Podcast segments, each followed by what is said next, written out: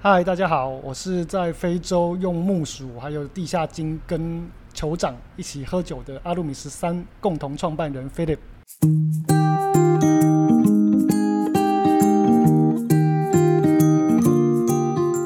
大家好，我是吉姆，欢迎收听《依旧会有和我一起认识新朋友》。啊，我有两个月没更新了哈，照理来讲应该每个月要做一集，但是我上次结束之后就一直觉得好像不知道在做什么好，所以我想说，与其挤出一些东西出来，不如等一下，等到有好的 idea 的时候再做。那这一集我们回到访问精酿啤酒的从业人员 AL 十三。精酿啤酒的 Philip 吕中宪，那特别找他的原因是因为他有一段非常有趣在非洲的经历，是我觉得我们精酿啤酒的呃从业人员当中最精彩的人生经验，特别找他来分享。然后呃，我觉得他对精酿啤酒的热情啊，相信大家听的过程也会感觉到啊，常常让我感觉有我们在七八年前创业那个时候的热情，我觉得。非常的让人感动。那其实我和 Philip 认识应该没有很久，但是嗯，他真的很好聊，而且他讲的东西都很好玩，嗯，所以这一集我自己觉得很满意啊，希望大家也会喜欢。那提醒大家，禁止酒驾，未满十八岁禁止饮酒。好，那我们就开始吧。好，那。嗯，我觉得我们就来聊一下你这个非洲的这个经历，因为这是我跟你聊天之后，我觉得这是非常难得的东西，因为台湾很少人，台湾大家对非洲的啊认识是真的很少。然后上次喝酒听你聊非你在非洲的经验，我觉得非常有趣，我觉得很值得跟大家分享。那你讲一下你是啊当时为什么要去，然后去那个地方去去哪里，然后去做什么？嗯，好，就。那个，我当时在非洲的时候呢，其实讲来蛮离奇。我是那时候还没有那个 Linked，我所以我是上那个他们的 Job Monster 去登录自己的履历。那其实在这之前的工作，我之前待过柬埔寨做工厂的生产管理。那觉得就是在这种因为比较外派的制度之下，制度比较扁平，这种工作的状态、组织状态比较适合我，所以回台湾工作一段时间以后，我就去非洲。那去的地方是在西非的加纳，可能大家都没听过，但是就是布基纳法索嘛，之前跟我们断交的非洲友邦之一。那在布基纳法索的南方就是加纳，大家可能还是不没什么印象。大概就是你看下非洲是一个腿库，那在鸡腿的那个鸡旁边有一个马达加斯加，那这样大家可能比较好想象。那在腿库的正中间有一个靠海的地方，就那边就是加纳。那加纳以前叫做象牙，哎。黄金海岸吧，对，因为它现在后来就改名叫加纳。然后当时我做的是原物料出口业，然后说讲讲的这样很好听是原物料出口业，其实我们做的是木材的贸易。那再讲的真实一点就是山老鼠啦，就我们那时候都在 请黑人砍他们的树，然后运出来让我们卖出来卖这样。那黑人他们的法治观念比较相对的薄弱一些，所以在那边发生了很多让我大开眼界的荒谬的事情。就像是走在路上，警察跟你要钱，就几乎每天都要。他就说他没早餐、没钱吃早餐，都可以把你拦下来，就跟你要钱。有有这种事情？有有有，就那个那我还记得，因为当时我常运动，我每天你是开车吗？开车对，他就把你拦下来啊。第一次的时候是这样，就是他把我拦下来临检。后来我还知道那警察名字了，对对 对，叫什么名字？叫 Mona，对。OK，男生女生？女生女生，因为壮壮的女警很壮。啊啊啊啊！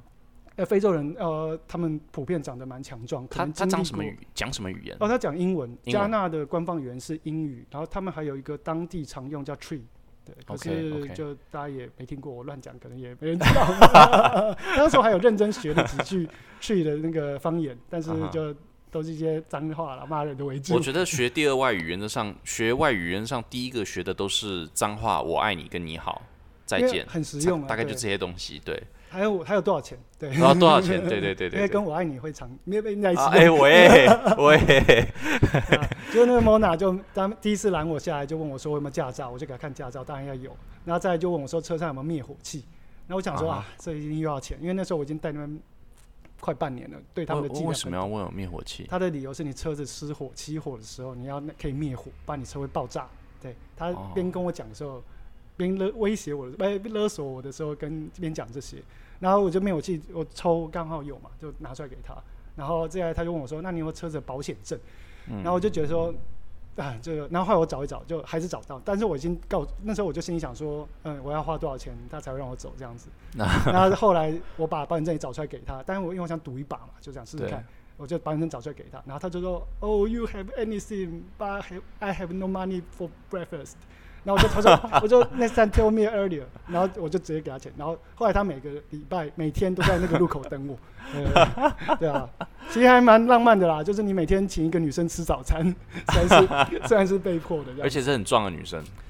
呃，非洲女生普遍比较强壮结实，因为他们在呃西非加纳那边，加纳有一个叫奴隶堡的地方，是当时整个西非区域奴隶出口的城堡，奥巴马有在那边演讲过，所以在西非的人。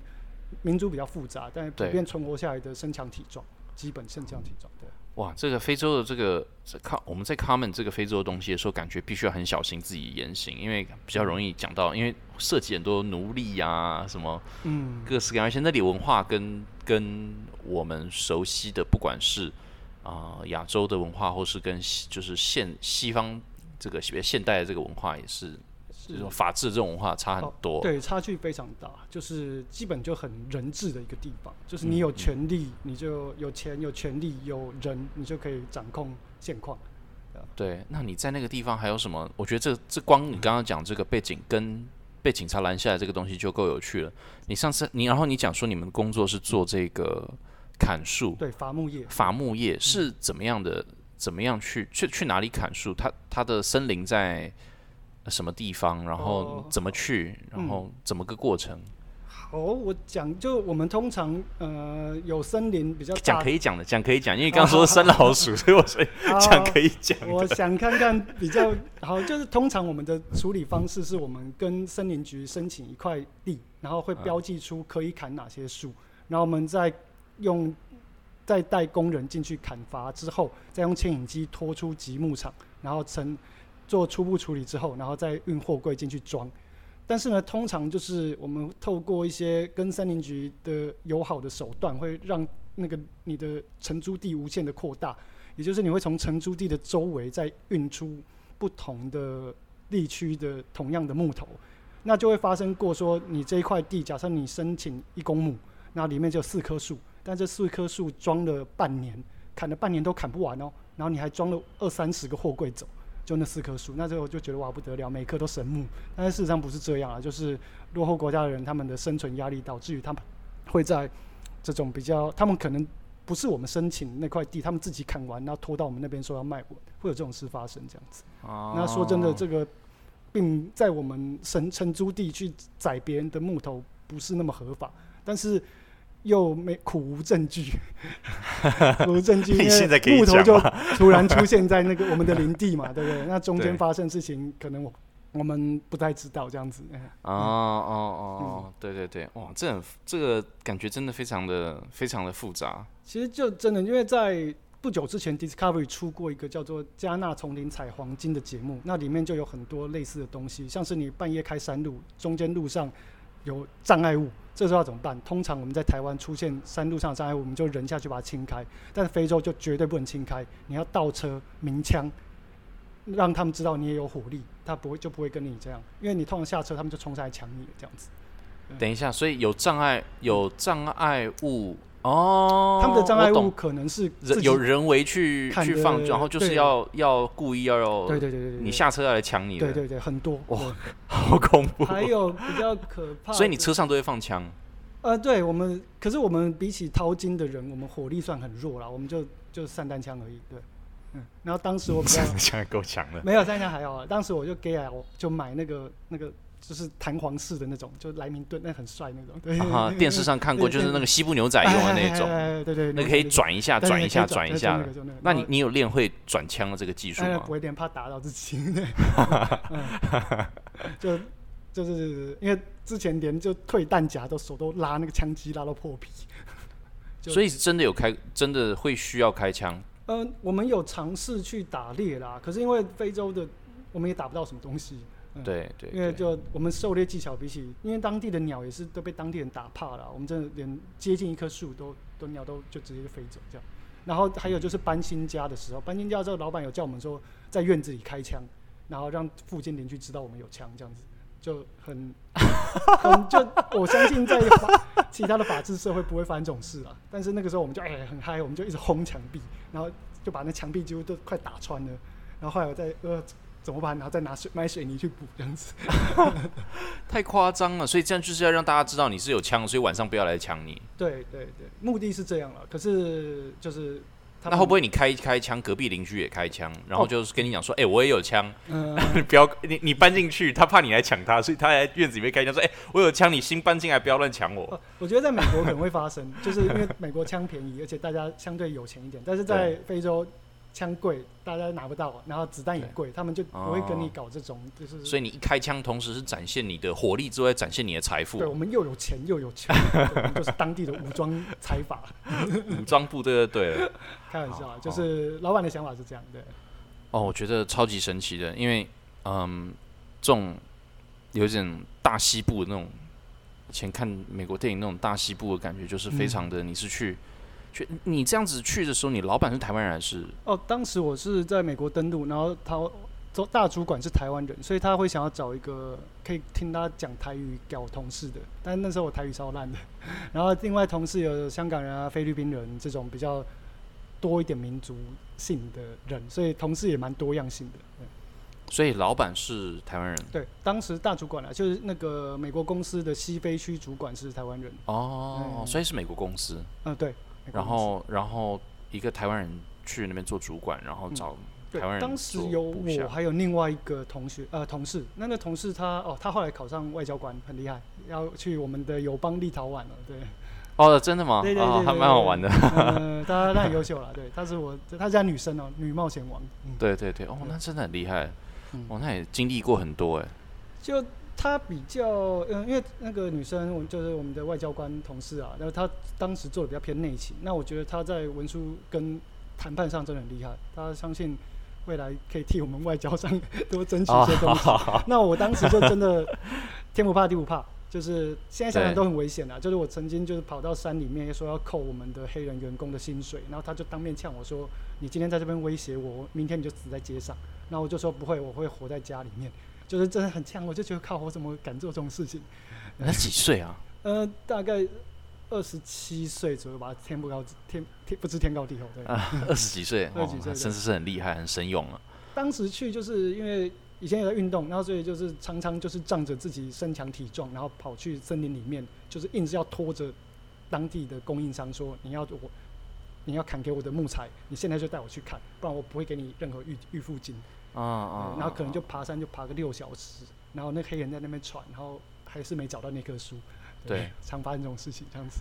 那你，哎，我好奇，你这个时候去，你去是什么年份啊？哪一年？什么时候年？份其实大概是十一年前，这样算是一零年吧。一零年。嗯，哎，我好奇，因为现在呃，这个有一点牵扯到政治，不过我蛮好奇，那个时候嗯你去的时候，呃，大陆人多不多啊？那时候中国人其实不少了，对，因为哦但是整个西非啊，应该说整个我们加纳区，除了那时候的友邦布吉纳法索蛮多台湾支援建筑农业团在那边之外，加纳好像就不超过五个，不超过十个台湾人哈，讲保守一点，啊，而且人那个时候就很多了。大家都认识，对。啊，那基本上有一个做远洋渔业的远远洋渔业的，不容易念。还有上过那个什么台湾世界第一等那种节目，嗯嗯那个我们也认识，也一起打过麻将这样子。对对对，但是台湾人不多，然后那中国人不少，因为刚刚有讲到淘金的部分，哦淘金，他们都做淘金的，中国人都做淘金，淘金非常危险。啊，可以想象我。们是一个林场可能配一支散弹枪，他们嗯是每个人配冲锋枪以上的那个。每一个人配一把冲锋对，枪因，为他们的产值非常高嘛，而且方便携带，所以真的我们在森林里面碰到淘金的，我们都会跟他说啊，不啦，我们砍柴的，对他们就啊哈啦好了，啊，就放你出去。对，就放出去，就是不然真的最可怕的不是当地人，是冲锋枪中国人，对。等一下，等一下，呃，你的意思是说，呃，你的意思是说，这个他们有枪的人自己还会互互抢？呃，对，其实，在不久，呃，这样讲好了，就是在呃，我离开合我合约结束离开加纳不久，中加纳刚好面临到他们的总统选举。那在总统选举的情况下，他们币值贬了二十五 percent，那就表示你的一百块都变成七十五块这样，那人民就就说水深火热好了。那我们常去的一间餐馆就是中菜餐厅，那里面常常每个月会那些淘金客会下山一次，他们身上都带着黄金。那有一天其实就是他们下山的时候就被当地人就是整个就是抢走，那当然是不留活口那种抢走。那其实很多人都认识。那当时那个时候没多久，就是我们虽然有在自己的房间房子里面开枪嘛，但是当地人穷怕了还是进来抢。那我们就有同事就中枪，所以真的好险。那时候我已经不在那边了，对，不然以我那么恐怖，对，不然以我那时候就是在身上跟人家呛杀那种成那种个性，可能我今天不会在这边有机会来录 饮酒会。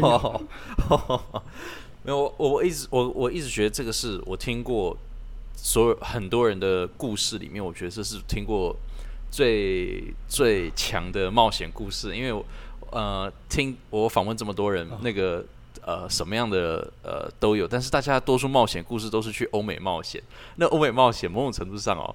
呃，再怎么冒都不是冒生命危险的。嗯，就有些人的冒险比较可爱嘛，那我的冒险比较血腥一点，对吧？哦，你这个没有，你这个冒险非常的这个怎么讲啊？直接啊，就真的是真的是大冒险呢。可以，嗯，但就是总共几年呢？其实大概一年多这样子的时间，就已经看到非常多的就是这种状况发生。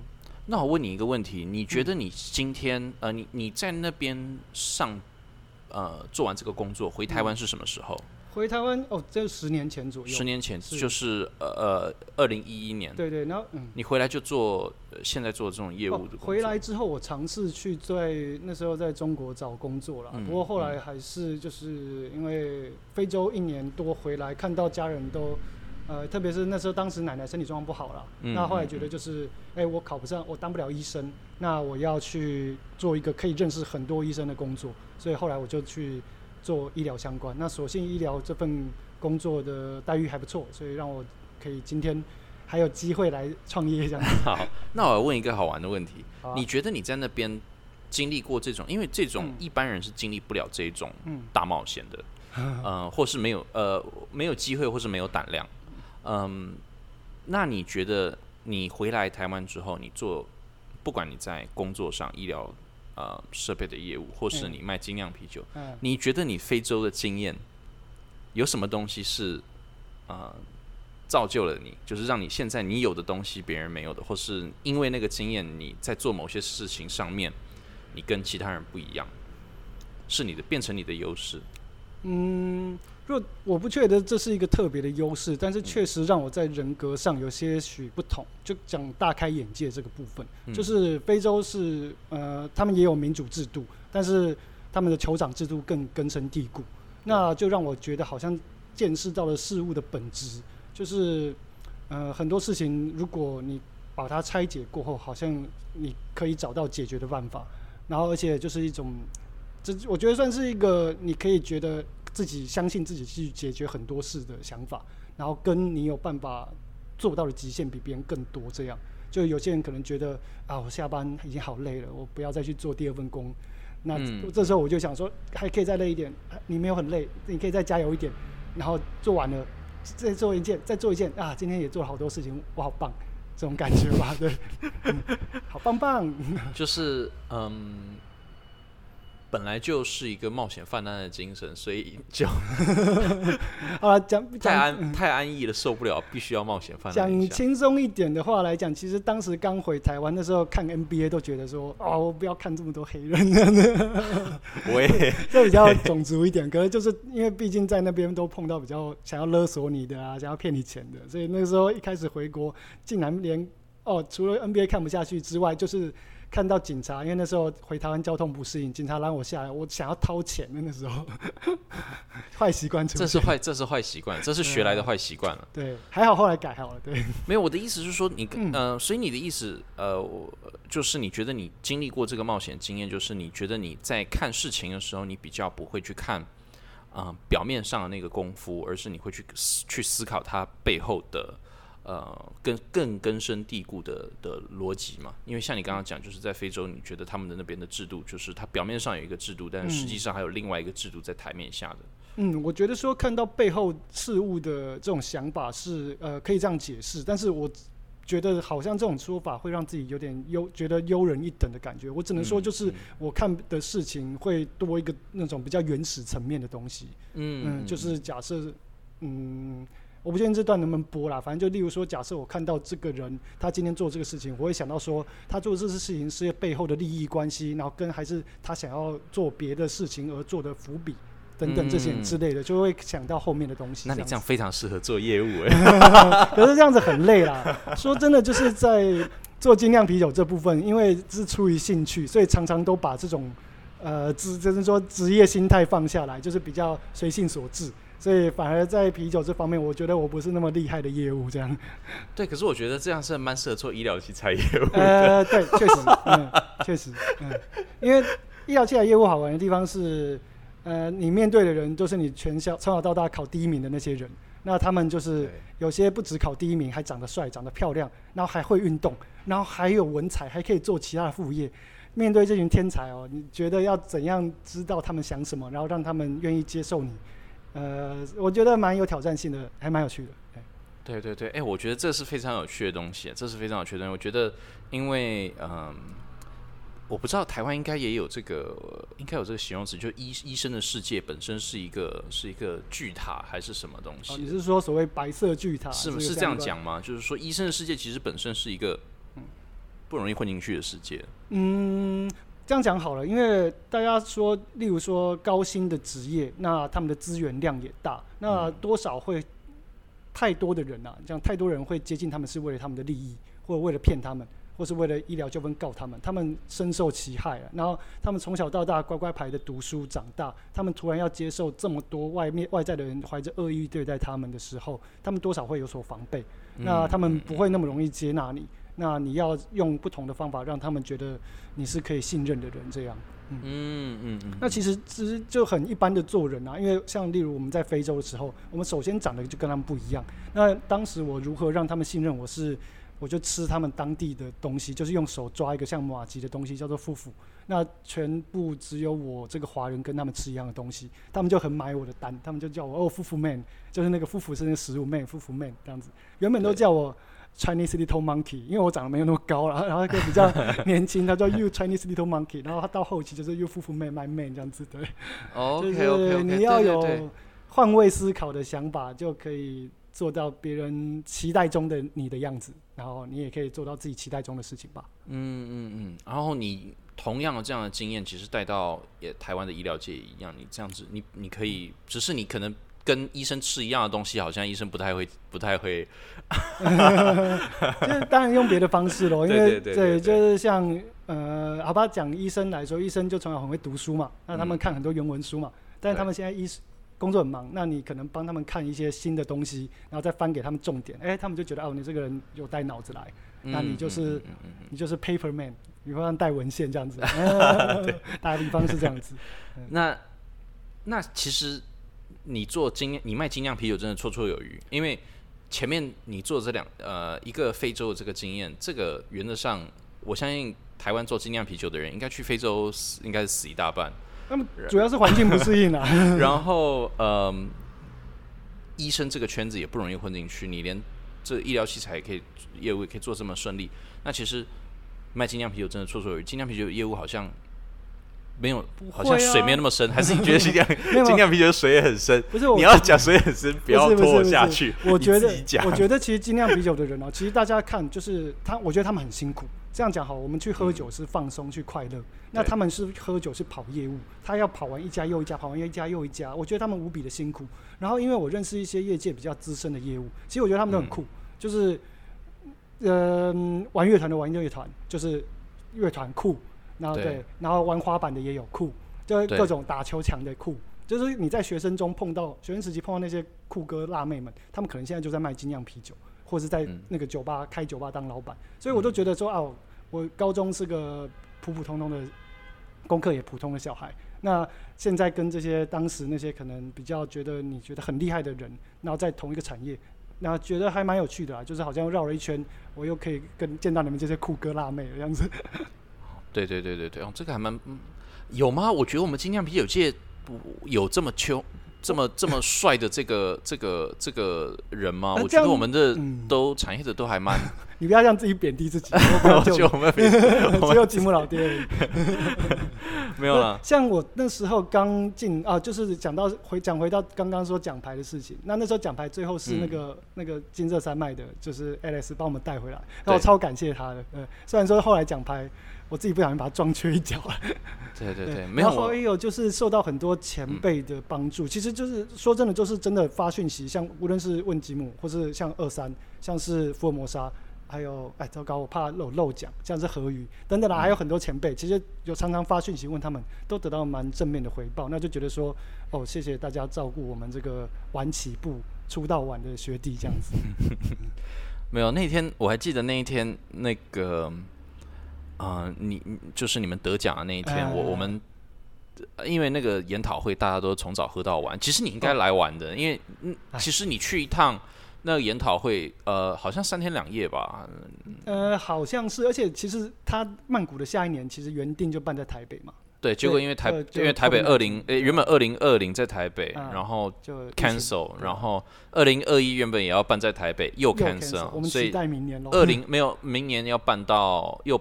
要办曼谷，好吧，那就看看能不能去啊，对啊。对，然后呃，没有，就是说你蛮适合来的，因为嗯，我觉得那上次去，当然研讨会我们有认真听，好好，有认真听。其实我还记得那天你打给我的对话内容，我们应该都都都报。对对对，因为没有你参加这种啤酒会，他后面就是放啤酒啊，嗯，然后就一直叫你去喝，然后 呃讲者，然后什么他们都会带自己的啤酒去，所以就会就还蛮热闹的。然后嗯那天去的时候，结束那天我应该有上台帮你领。嗯，就是我不知道，反正有拿回来了。对对，然后我还冒充是你，然后还讲了，就是为我酿这个酒也辛苦啊，然后我怎么加这个原料，然后记得好像主持人还有问 问说你怎么你怎么用，我说哦就这样这样这样这样这样，然后这段应该录下来。对对，好笑。然后你们下台没多久吧，然后那个你跟 Alex 可能都喝挂喝多了，然后就你就打视讯过来，然后你就说，呃那个你们给我跪下。接奖牌之类的，超超好笑。领纸，领领领，就是这个领圣旨啊，奖牌。我们接了这个奖牌，大概是这个。对对，然后我们那个时候好像是因为我我不知道什么原因，好像是因为我的行李放不下还是怎么样，后来请请那个。你你那时候好像你说你没有带那个就是哦，我没有带行李啊，我没有托运，我都在背包的。对对对。然后 Alex 就请 Alex 去帮帮对啊，真感谢 Alex 哎。对对对，啊这。不枉我以前喝这么多金色山脉蜂蜜，真的，大家都喝很多，大金色山脉大家都喝很多，呃，蜂蜜啤酒，对，超强，学长赞。好，那嗯，我觉得我们闲扯太多了，我们讲回来精酿啤酒，就是嗯，你现在呃，你是从哪一年开始做的？哦，因为我在那个大概就十一年前的时候还在非洲那个时候，然后因为非洲很无聊，我们最近的商店要开车三十分钟吧。就是一片荒芜啦，可以这么说。那在那时候，我们就养成了喝酒这个习惯。我们跟同事就一天每周末就去大采购，就买一堆。就是你说的香港人啊，菲律宾人。呃，主要是跟那个台湾外交官同事喝比较多，其他他们觉得我们台湾人都酒鬼这样子。哦，真的？我以为我们台湾人算比较不能喝的。没有，我们有台最亚洲最强壮的男人。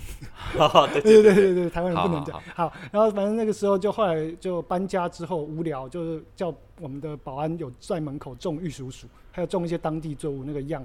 Y A N 那个饭那个一个地下茎的植物，然后还有非洲的香蕉，非洲香蕉一根大概长快五十公分，就那个茎比较多，他们用来就是反正可以有一些淀粉可以发酵，然后反正就弄了一些这些东西，然后再去商店买面包的酵母，然后就开始胡乱弄。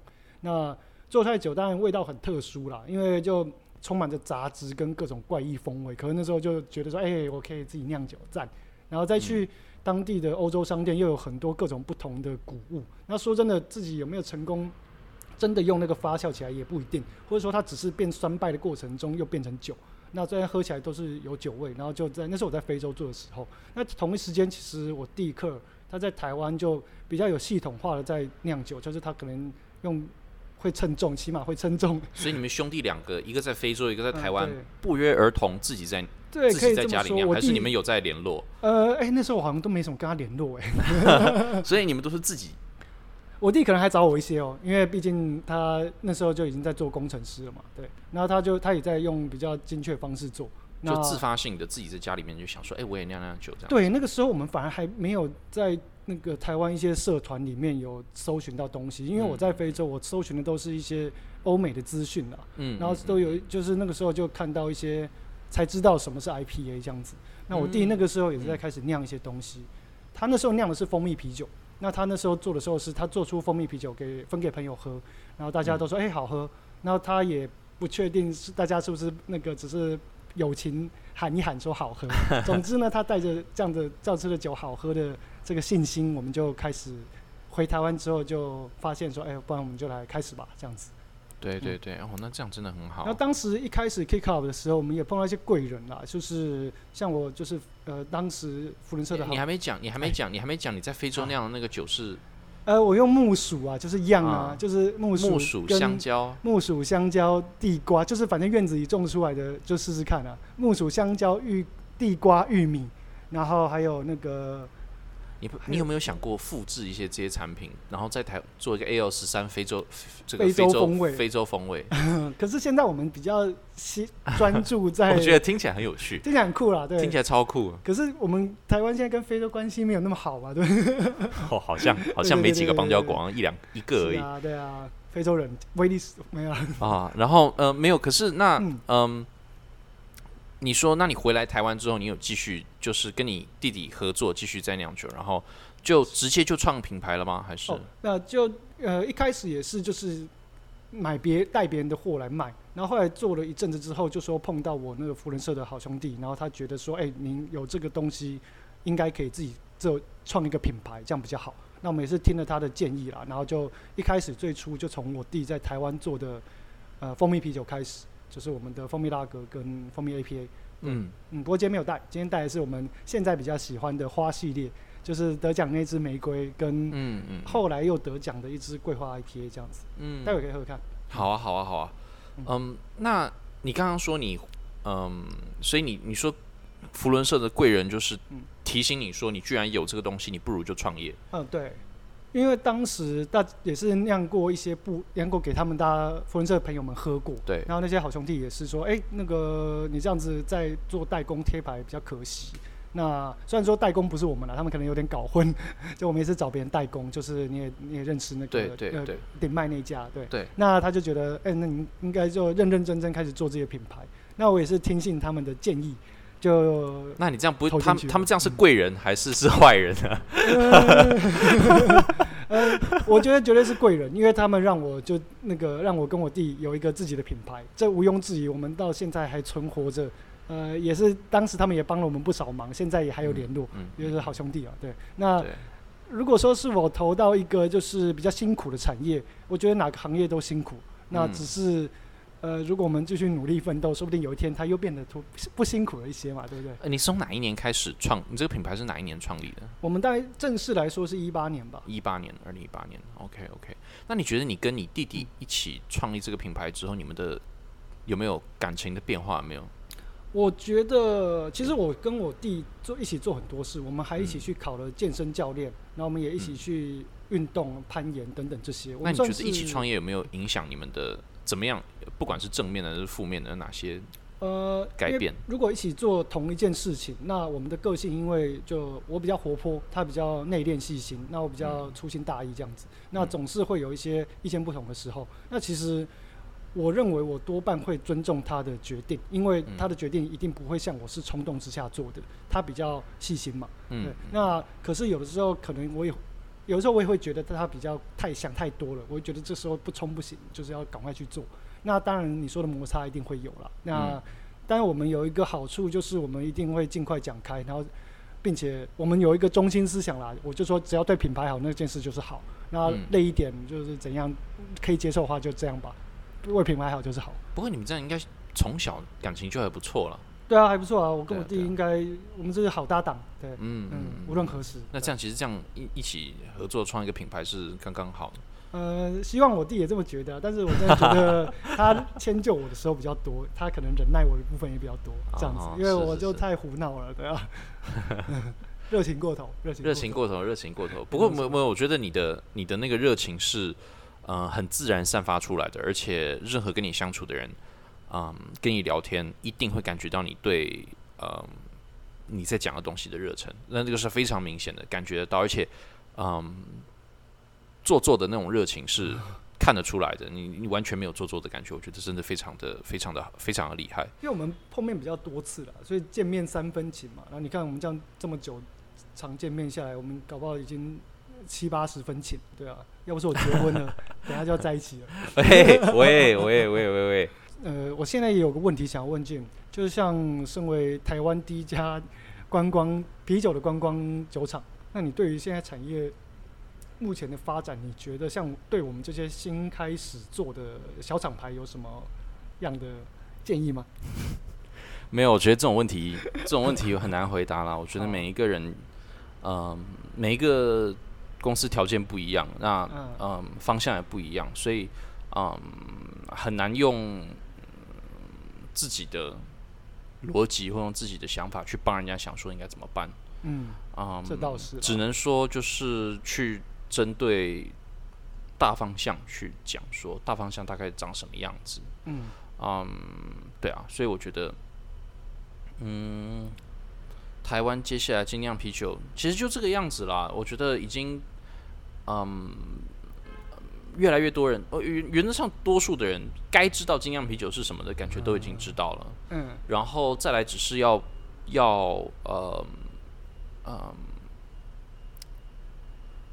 这个很难回答，我觉得要让更多人认识精酿啤酒，然后让更多人觉得精酿啤酒是值得喝的东西了。我觉得这个是最大的的挑战，因为我觉得很多人还已经知道了，但是他知道了，他不见得有在喝，嗯，或是知道了，不见得有去选择这一个。嗯，对。以我自己的一个迈入哎、三年了，对三年了，以我一个嗯就算是成立三年的小品牌来说，其实我们一开始想要做的东西呢，就是一个介于大家心中比较那种哈扣的硬派精酿，跟嗯。一般民众在喝的那种商皮拉格的东西之间的东西。我们，希望是大家可以接受一个呃，借由我们当一个踏板，可以进入精酿这个世界去做。嗯，但是后来我们做了那个，像我们玫瑰得奖那一支，它在一般的餐厅跟饭店卖的还可以，但是在精酿酒吧就明显的比较不受欢迎，因为它偏离那个群众呃比较近。但是像是桂花 IPA 就是比较可能接近精酿的群众，那他就在一般的那种精酿酒吧接受度比较高。那嗯现在我在想，我们自己想要做的，嗯，可能还是要走在一个中间吧，因为终究是希望大家可以不一定说借由我们，但是借由我们是其中一个方式，可以认识精酿啤酒。嗯，但是像我们加了这么多辅料，像这些花进去，有时候难免会被一些真正死硬派的精酿啤酒会认为说这是呃不入流，加一堆东西进去才做得到的状况。哦那不过也没关系啊，我还是想要做一个就是能让大家踩着这个板凳就进入精酿车厢，然后一起上车，一起一起玩一圈这种感觉的品牌。对啊，我我我觉得其实也是这个样子，因为我们我们这种做 IPA 的啊，你甚至你做嗯 IPA，、还是台湾其实有年纪比较大一辈的嗯这个喝啤酒的人，他们很在意德国啤酒。啊，是啊，他就觉得你稍微加了，他说：“啊，你这我我要喝嗯德国啤酒，我不要喝你这种东西。嗯就所以还是永远会有这样子的的的状况。那嗯嗯我们只要嗯抓在我们自己觉得适合自己的甜蜜点，其实就好了。对，讲到甜蜜点，这个真的是这样，就是总是会找到喜欢你的人啦，这样子。嗯嗯嗯希望你也可以早点找到喜欢你的人。好，为什么我现在做每一个节目，每一个节目都在讲这个？呃，好，那嗯、我想今天就讲到这个地方。那呃，感谢今天来。那嗯、节目最后就是要让大家知道要找你要怎么找。那呃，现在是你的时间，你可以跟大家讲要怎么怎么找你的东西。哦，嗨，大家好，我是那个阿路米十三精酿的共同创办人之一，我是 Philip。那我跟我弟克一起创办。那我们因为都姓吕，所以我们取名阿路米，然后十三。那可以在脸书或 IG 搜寻 A L 十三 Craft Beer 或是阿路米十三，就可以搜寻到我们精酿阿路米十三精酿啤酒。OK，好，那呃，谢谢大家收听。那节目依旧会有哈，记得大家到 Apple Podcast，在所有 Podcast 平台帮我留五颗星。然后你如果不能留五颗星，记得推荐给你的朋友，因为嗯、你有推荐出去啊。呃才会有人听，有人听我才会想做，要不然就呃还好不怎么想做了。呃，所以大家喜欢的话，记得分享给朋友，然后留五颗星给我们鼓励。那嗯、今天节目到这个地方啊、谢谢大家，拜拜。嗯，拜拜。Thank you.